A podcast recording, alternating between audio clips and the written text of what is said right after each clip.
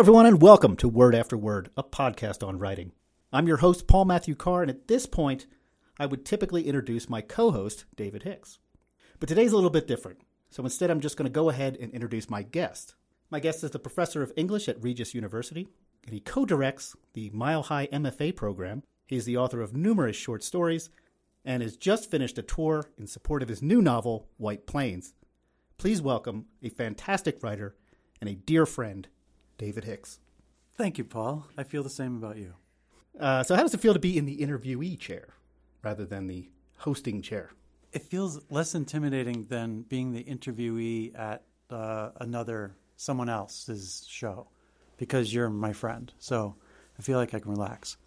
But it, it's different. it's very different because when you're the interviewer, you just ask questions and sit back and say, mm hmm. Not that that's all you do. Yeah, that's all I do. I don't do anything. But when you're interviewee, when you are the interviewee, you have to come up with you know clever res- responses and, and whatnot. So I'll do my best. okay. I'll try to be honest. Well, you, you're you're old hat at this now. You've been doing interviews for months now. This is my third interview. well, actually, I had some interviews during the book tour. Yeah, I've been interviewed uh, like in front of the audiences at bookstore. Book, yeah. So I had I've I've had some interviews. Yeah, maybe ten or eleven. Yeah, so you're a professional at this. No, I, I'm still terrified. Well, I want to talk about the tour, but first let's talk about White Plains. Okay. Okay, now David's debut novel, White Plains, follows the uh, the adventures of, well, the adventures and misadventures Yeah. of Flynn Hawkins, a man who manages to lose everything and through a combination of perseverance and reinvention is able to regain those things in new ways. So, where does Flynn come from? Flynn comes from uh, an amalgam of different characters in my short stories that are sort of like me. Because uh, when I published short stories, I tried to think of times in my life when there was a kind of a shift from who I was to who I was going to be, or you know what I was doing to being something different.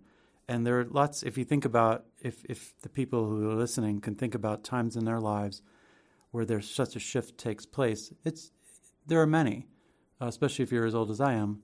So when I published short stories, I was largely drawing upon my own experiences, and then when it came time to collect the published short stories, um, I I was actually just I wanted to make a short story collection that that probably wouldn't sell very well according to publishers. So uh, I collected them, and then uh, I realized if I took out the stories that weren't about this guy who's kind of like me, and I so I took those out and I ordered the stories that were left in uh, chronologically as a not not in terms of when they were published, but how old the Flynn character was, and uh, that formed a kind of no- novel arc. It was you know uh, a young man in New York who uh, ended up uh, having his life kind of fall away and and have to remake himself in the Colorado mountains.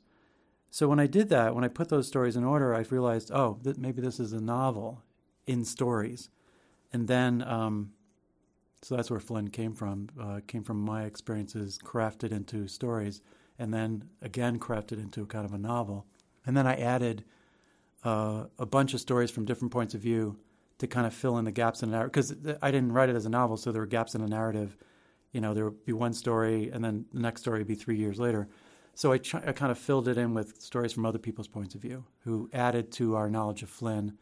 From you know, there's the sister has a has a mm-hmm. chapter, the ex-wife, the kids, and that kind of adds to the narrative, fills in those gaps, and adds to our understanding of Flynn. I was going to ask you about that because there's a lot of people in the book that are based on real people or people that you know, and you essentially get into the head of those people. You know, how does that work? What is that process to try to embody someone Yeah, and uh, to to empathize with their feelings? yeah, Yeah, it, it's it's very difficult because you're it's it's a self examination Oh, from another point of view. How does that pro- process work? That's a very uh, yeah. it's a Well- difficult thing to do. Well, first, it uh, in the process, it becomes like I'm I'm writing about Flynn. I'm not writing about me, and and I am kind of writing about me, but it, it it becomes a character, and then it's easier to write about him. Like, wow, what an idiot, right? Let's talk about him, and I kind of so I get a little distance from him because he's a character and because he's crafted and because he does he does things that I didn't do, and some of the people do stuff that uh, they didn't do, and you know there are characters like the mother and the sister and the baseball coach who are, who are just compl- and the best friend who are completely fictionalized, so it's gets easy, but the empathy part is uh, fun and easy for me. I think because I'm the second child, and I, you know I, I grew up being really empathetic because I was the middle. I was the middle kid, and so middle kids are kind of naturally, I think. You were the Jan Brady of the. I was a Jan Brady, Marsha, Marsha, Marsha. Um, so I, so I kind of naturally have, and I've known writers. I know I've known people who just don't have that empathy thing. Like they, they can't really get into someone else's skin because they're sort of consumed by their themselves or their own needs but I have it kind of easily, and then it becomes really fun.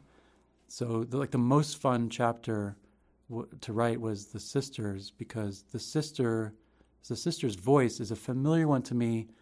Just kind of a Bronx voice, and it's it's kind of based on a friend of uh, a friend of one of my a friend of my sister, and it was just fun to embody her voice and talk about Flynn the way she would, even though it's it's not the way I would talk about Flynn but that was great. That was a lot of fun. Well, that's. I mean, it it comes out as uh, kind of unflinchingly honest, and it's no, it's. It, I'm serious. It's it's very uh, uh, impressive. I flinch a lot. It's flinching. it really is. The, one of the descriptions of the book is that he he turns an unblinking eye on on humanity or something, and I blink a lot. I just want to say, for the record, I'm constantly flinching and blinking. Well, as I'm writing. Yeah.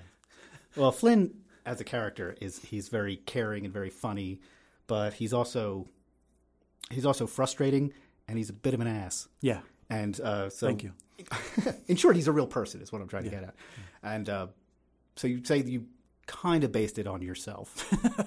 what are you getting at, Paul? what is this line of questioning leading to? Yes, I was no, an ass. You, have you've mentioned. Yes, past, I said it. Yes. You've mentioned in the past uh-huh. that uh, that no one writes a nonfiction memoir. Mm. So is this sort yeah. of a fictional memoir? What, was that your goal to write a fictional no, memoir? No, God, no. Uh, it, it, there's a new there's a new genre now called autofiction, and it's pretty much like it sounds like yeah, I know, I know. Don't even like talk about it. uh, it's kind of you know it's a bit w- like it's what Hemingway did. Like it's just you know people writing roughly based on their lives, but changing things. Uh, Jack Kerouac. That's yeah, yeah, yeah. So, uh, but I, I'm I'm very proud. I usually of, call that fiction myself, but yeah, yeah. yeah. If I mean, well, I mean, if if you want to talk briefly about this, the moment you start to write a memoir, you start lying, right? Right. Because you, you're you're leaving things out that you don't want the reader to know. You're recreating dialogue, like we could do that from dialogue from 1988. You know, it's impossible. So we start. We we tell ourselves it's memoir because it is, but it's also we're also crafting, right? Yeah. And it's the same thing with autobiographical fiction. And you got to craft that sucker, or else it's going to be pretty boring. My life's pretty boring. So when I craft it, I am increasing tension. I'm, I'm increasing conflict. I'm having characters do stuff that I didn't do or not do things that I did. You know, because he's got to make mistakes repeatedly. Because this isn't a novel where he can make one big mistake. This is a series of stories. Each chapter is a story so he's got to repeatedly screw up or cause some tension. But that's more realistic. I mean, that's I think so. that's how people live their lives. I think so. It's a it's a yeah constant uh, barrage of mistakes. And, yeah, and, and we making up for it. And sometimes, if I mean, Flynn grows up. I, di- I didn't grow up like this. Flynn grows up with a very cold, uh, chain smoking mother, and my mother's very nice, and she doesn't smoke. for, for, the record, mom, and uh, and a father who died when he was young, when he was 16. My my father lived till 72. So, but but he's lost his dad, and he has an a kind of a cold mom, and a cold sister for that matter, very brusque. Mm-hmm. So, he he is a kind of passive character who just wants to. He doesn't have any kind of autonomy or any sense of self because he never got it from his parents, and he never had any experiences where he could get it.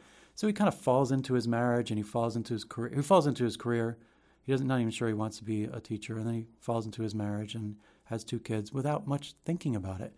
So when you have a character like that who's pretty pretty passive and who kind of makes mistakes because he really doesn't know who he is, well then the challenge is he's got to know who he is. Like he's got to figure out who he is, and you can't just narrate that because that's so boring. So you have to show that, and the way you show that is not the way they show it in Hollywood with like a voiceover and one thing he does when he saves a life or something, but through a series of mishaps. Because when we mess up, we make a mess. You know, it's ugly. And so Flynn, for a long time in the book, messes up, and it's kind of ugly and a little embarrassing. Uh, But if you hang in there, Things get better. things get better. he gets his act together. Well, let's talk a little bit about your tour. Uh huh. Tell the listeners what you just completed. Uh, I had uh, the east, the Midwest and East Coast part of my book tour was uh, 34 appearances in 34 days, and and when I and when I was telling people that, they would look at me and say, "Oh, are you going to be okay?" and, and the un, the unspoken uh, message was, "For a man your age, you know, like, is it, are you going to be okay?" Uh, but it, if Mick Jagger can do it, you could do if it. If Mick Jagger could do it, exactly. So, uh, and you know, all I had to do was you know 25 minutes, uh, uh, not a, an hour and a half concert. So I, I would go. I was going to different cities, almost a city per day. Um, you know, drive driving the whole way. I drove about 8,000 miles, Oh. and uh, the first part of it was, uh, you know, the book tour stuff was great. The the you know reading with other people and getting good crowds and stuff like that, and selling books, but making friends and making new contacts. But the generally, I was kind of miserable because when I left, uh, my wife and I were both in the midst of this like very busy end of semester stuff. And then I left in the middle of that, and I missed her terribly. And then there was that hailstorm in Denver, which, if your know it. listeners don't know about, was just baseball-sized hail that destroyed our car and the house. And I was in Texas at the time, couldn't be with her. She had to handle all the insurance stuff. You know, I was feeling very far away. And then, uh, and she was supposed to join me the next week, but she had to stay home for insurance stuff. So I was traveling for a while there, just kind of miserable and feeling like a terrible husband and uh, feeling very lonely without her. And then she joined me in New York, and it was great. Uh, we she flew into New York. Uh, this was about three weeks into it, and I had a reading at the KGB bar in Lower East Side, near where I went to school at NYU. Uh, like a real hip, like it used to be like a smoke-filled, you know, beatnik place, but now now there's no smoke. But it's still a bar, and it's still a cool place. And then I read in my hometown or the night after that with like you know 50 or 60 people like you know my mother's friends were there and uh, family my whole family was there. And so that was really really nice. And after that it got personally it got much better. The whole time it was still great to show up at a place and give a reading and and sign and talk to people. And the uh, 17 of those places were independent bookstores. And i just have to say like they're my heroes. They're just these wonderful people who have against all odds opened a little bookstore in a city somewhere and and are are doing fine you know are, are surviving. And they love books. Yeah, so I- it's, it's it's a little piece of heaven in my yeah. Mind. oh yeah. I didn't read at any chains or any big stores just all independent bookstores and libraries and or bar or uh, you know places like that that were very warm and welcoming. Any any cities that were your favorites that stood out in your mind? I read at the the Mercantile Library in Cincinnati, and it's one of the most glorious buildings I, I've never I've never known about. I've heard about it because I teach um, 19th century writers like Emerson and Melville, who or Twain, who who read there, the old Mercantile. But like it's a storied place. It's a great place. But God, that was a beautiful place to read. Uh, you know, setting matters a lot, and the KGB bar was great. And and Charlottesville, I got to read at the for this reading series with my best buddy Jim. Uh, so reading with my best friend was Yeah. just such a treat. That's great. Well, this is an international tour as well. I read one night in Ireland. Yeah, Don't 'Cause I was there downplay that. anyway. You were in Ireland and yeah, you read. I had to go there anyway. Uh, so it doesn't really count. But thank you. Oh, you're such a New Yorker. Ah, it was Yeah, yeah, no yeah. big deal. No big deal. Uh, I know you have a legion of students out there scattered across the, the nation. It's sort of um, Yeah. a Hixian diaspora. You live you live long enough. if you if you live long enough and teach long enough, you have a lot so of former uh, students. I'm assuming you met a lot of your old students. How Yeah. was that like? That was a treat. So in St. Louis, there were there were five people in the audience. One of them was the husband of the of my co-reader, and four of them were, well, three were my former students, and and one, um, another guy was her, one of the students' boyfriend. So I saw three former students in St. Louis and a, and a bunch uh, in Austin and Houston and uh, uh, Pittsburgh and you know New York and and the KGB bar. There was a former student from each of the schools I had taught at. Wow. of, of the four schools, and uh, friends, old friends from college and high school. So yeah, that was a real treat to see students I haven't seen in you know ten or twenty years. Uh, there's a place called Beacon where I read and uh, hung out with a couple of my dear former students who are now friends. You know, pl- things like that. Um, what, what a treat, and and what an honor that they would come out to see their old professor. Like that was really cool. Oh, it's a big deal. Yeah. Uh, any hecklers? No hecklers. No. You weren't around. Ah, I know. I, I, I tried to get back east, so I couldn't get there. How does your expectation of the tour compare with the reality of it? Oh, that's a great question. I had very f- few expectations because you know who's heard of David Hicks, right? In in like you know, uh, Burlington, Vermont, right? Who's heard of David Hicks anywhere? Um, so e- expectations were kind of low, but I I was very intent on. I, I don't know what the, the brand is the right word, but just spreading like getting to know people so they would get to know me and maybe maybe buy my book, maybe not, but at least get to know that I'm an author out there and maybe get the next book or at least recommend it to a friend or something like that. So it's just my goal was very simply to get out there and meet people and give readings and be an author, right? Mm-hmm. It, I did end up selling a lot of books, which was great, but uh, I learned very quickly. Like I mentioned that St. Louis reading. Uh, I, I'll I'll give you an example of the two I mentioned. St. Louis, there were five people, and I sold ten books inexplicably. And then in Cincinnati, there were about forty-five people, and I sold ten books. So I realized, oh, this isn't about book sales. This is really about like I can't go with the expectation that I will sell a certain amount of books. Right. And writers out there, they all know this. Like they don't do book tours a lot because you don't sell a lot of books. Um, online or advertising is worth more. But I, I, I'm with a small press. It's really up to me to spread the word. So, book tour was the way to go, and uh, it ended up being uh, well worth my time and effort. In that I did meet a lot of people, and I read with some wonderful writers, local writers, everywhere I went, and that was cool. So I made friends, Oh, a- and I sold some books.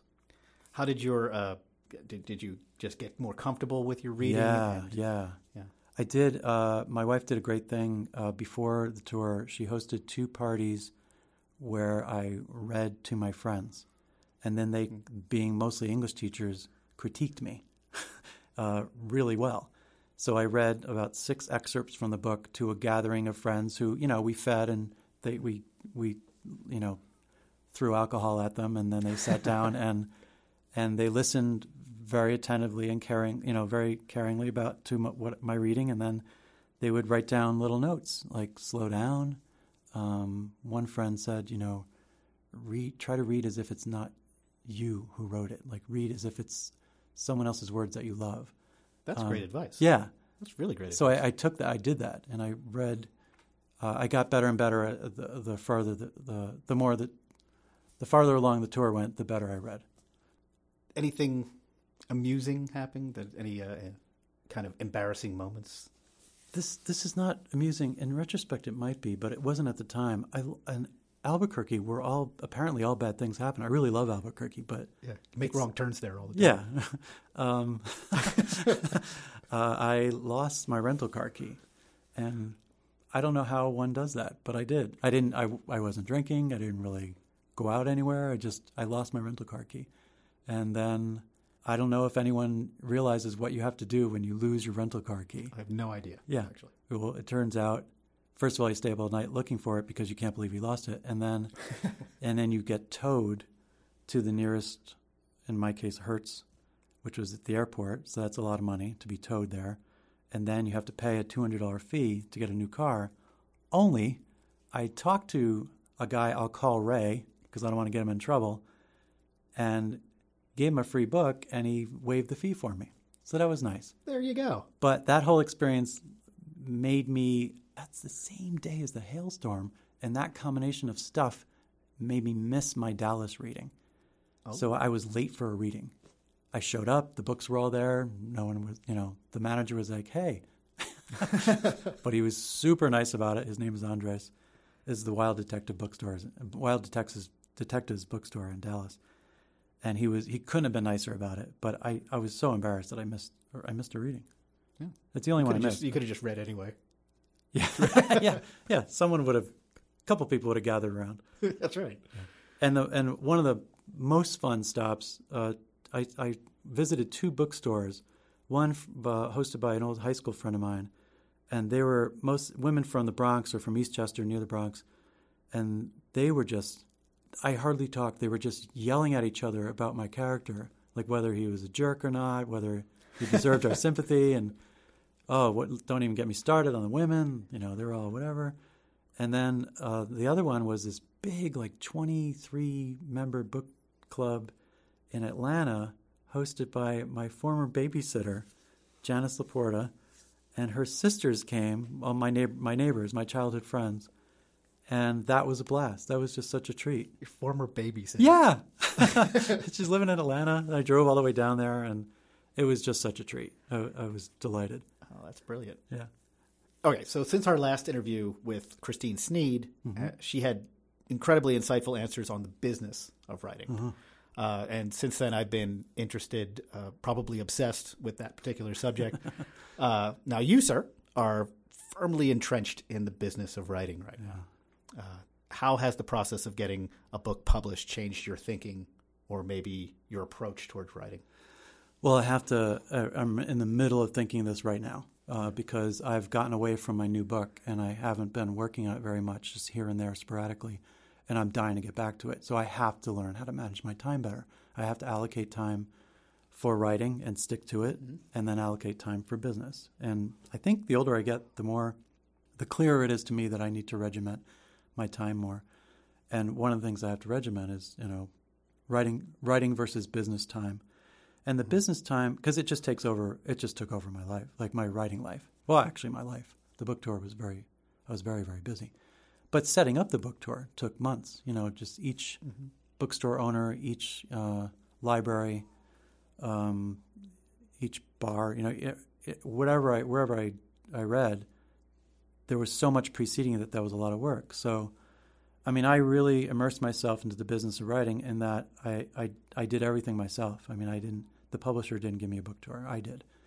And I have been marketing it on social media and I've been uh, promoting it in other ways. So I, I but, you know, I, I learned. I, Christine's a good uh, mentor for this. Uh, I, I went to panels on how to market your book and I took notes. And so I'm trying to do that. But at the same time, Well, not just marketing. I mean, uh, how would you, how you're going to have a new novel Yeah. soon, uh-huh. I assume, and how are you going to expedite the process of publishing? Are you going to go at it differently, um, or just are you mean you're just going to do the same process of submit to publishers and Well, I, I, Hope for the I have best, an or a- do you thankfully I have an agent, so I, I have to get my agent to like it because right now she doesn't. she doesn't like the idea of it. But um, if, once I give it to my agent, then it's her job to sell it. Um, So that's Well, that- fortunate. that's interesting, right there, uh-huh. where you have an agent who says, "No, I don't like that." Yeah, you know, you know, me as a writer, it's like you can't tell me what to write. I know, I want to write what I want. that's write. exactly. Well, I didn't say it in those words, but I love her, and I think she will like it once I show it to her. Um, but right now, she doesn't like the idea of it. But yeah, it's not. It's up to her to market. It's up to her to sell my book, whatever it is. Would you consider coming up with a different premise or a different story? No, no, to- no, no. I have to write the book. I no, yeah, you're right. I mean, if what you're implying is a writer has to write what he or yeah. she wants to write, and I, I want to write this book. This is my book. So if if she doesn't, if I'm not even going to go there because I I, have, I trust that she will want to sell it and she'll sell it to a publisher.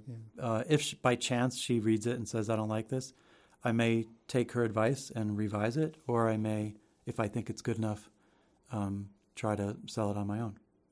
When you start a new project, does how you think about the project, how you how you approach it, is it different based on your knowledge of the business now? That's a great question. Consciously, no. Unconsciously, maybe.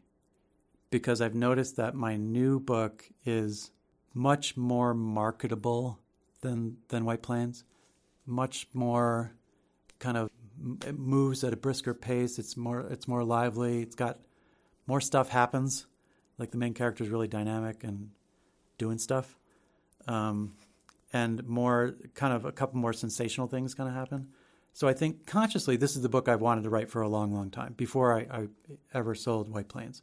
Unconsciously, I may be thinking, "Oh, this will be a, an easier book to sell than White Plains was," because White Plains is a hard book to sell because it's a novel in stories and it's very quiet and nothing much happens really. That's you know, there's no sex or death or anything. Well, there's bad sex, but you know, there's not nothing big. Yeah. Uh, um, But the, this, but I, I would say the answer to your question is absolutely not. It would not change what I want to write. But in there somewhere in my brain, So would you craft it differently though? yeah, that's what I'm worried about. I don't think so. I think I'm Even subconsciously, it might be creeping in there. maybe, yeah, maybe I, I want to.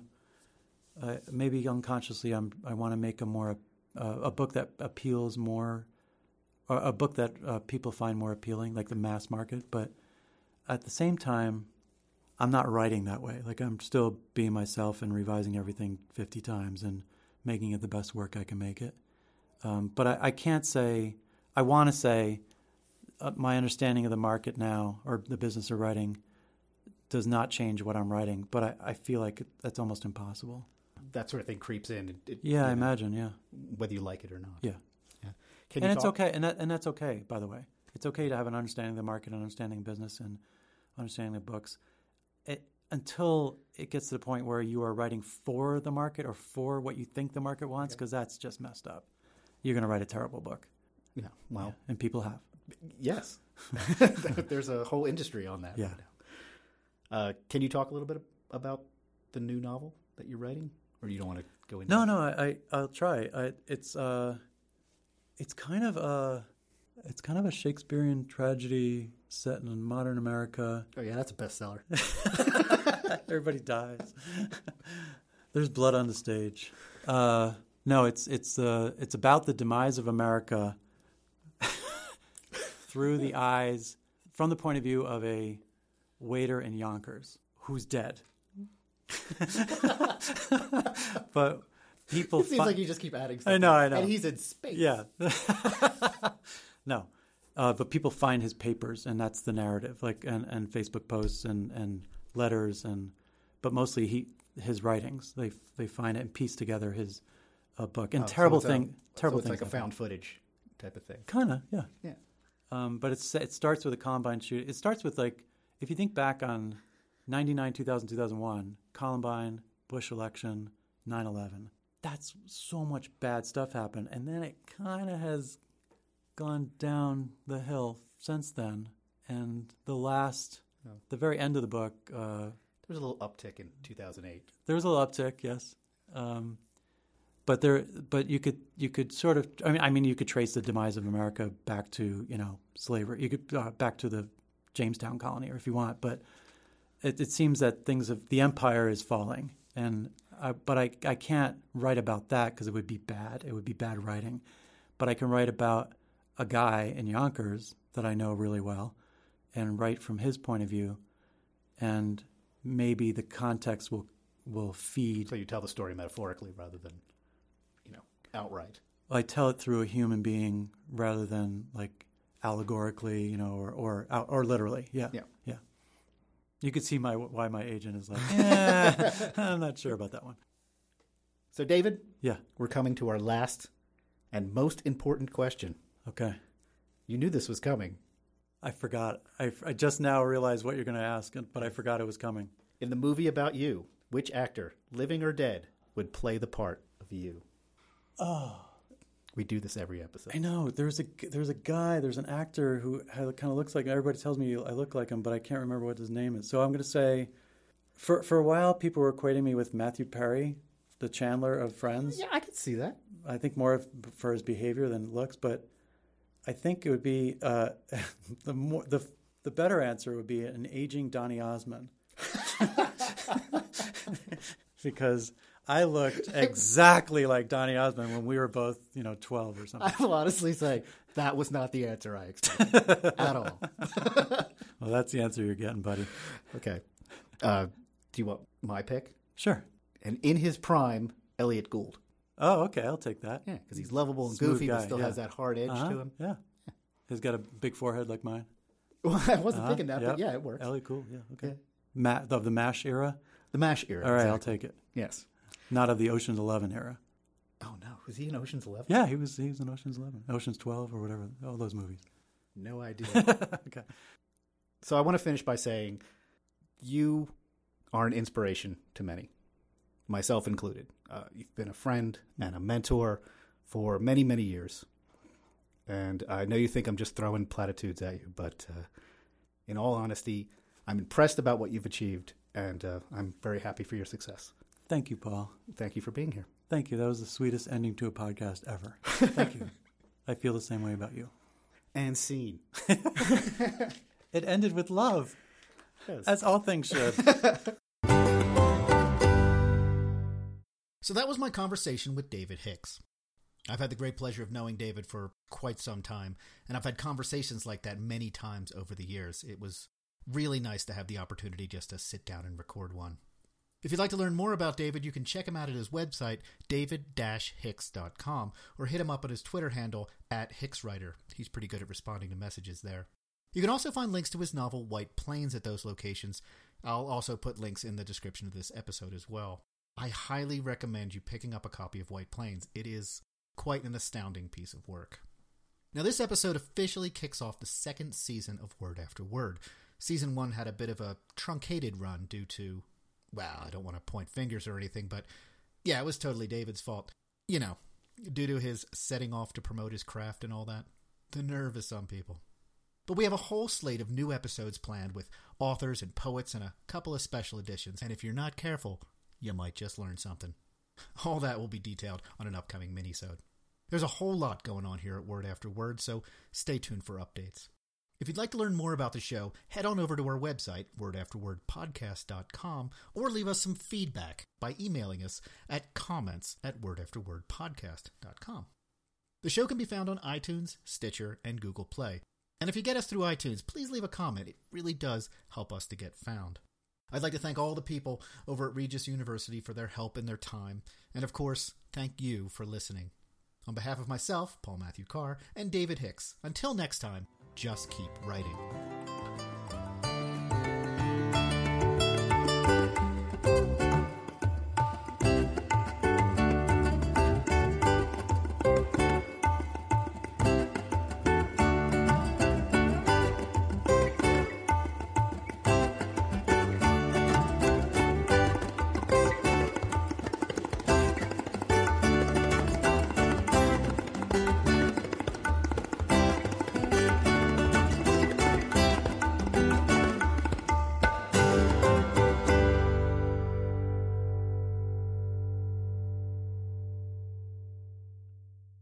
Word, a podcast on writing, is a Daddy Elk production.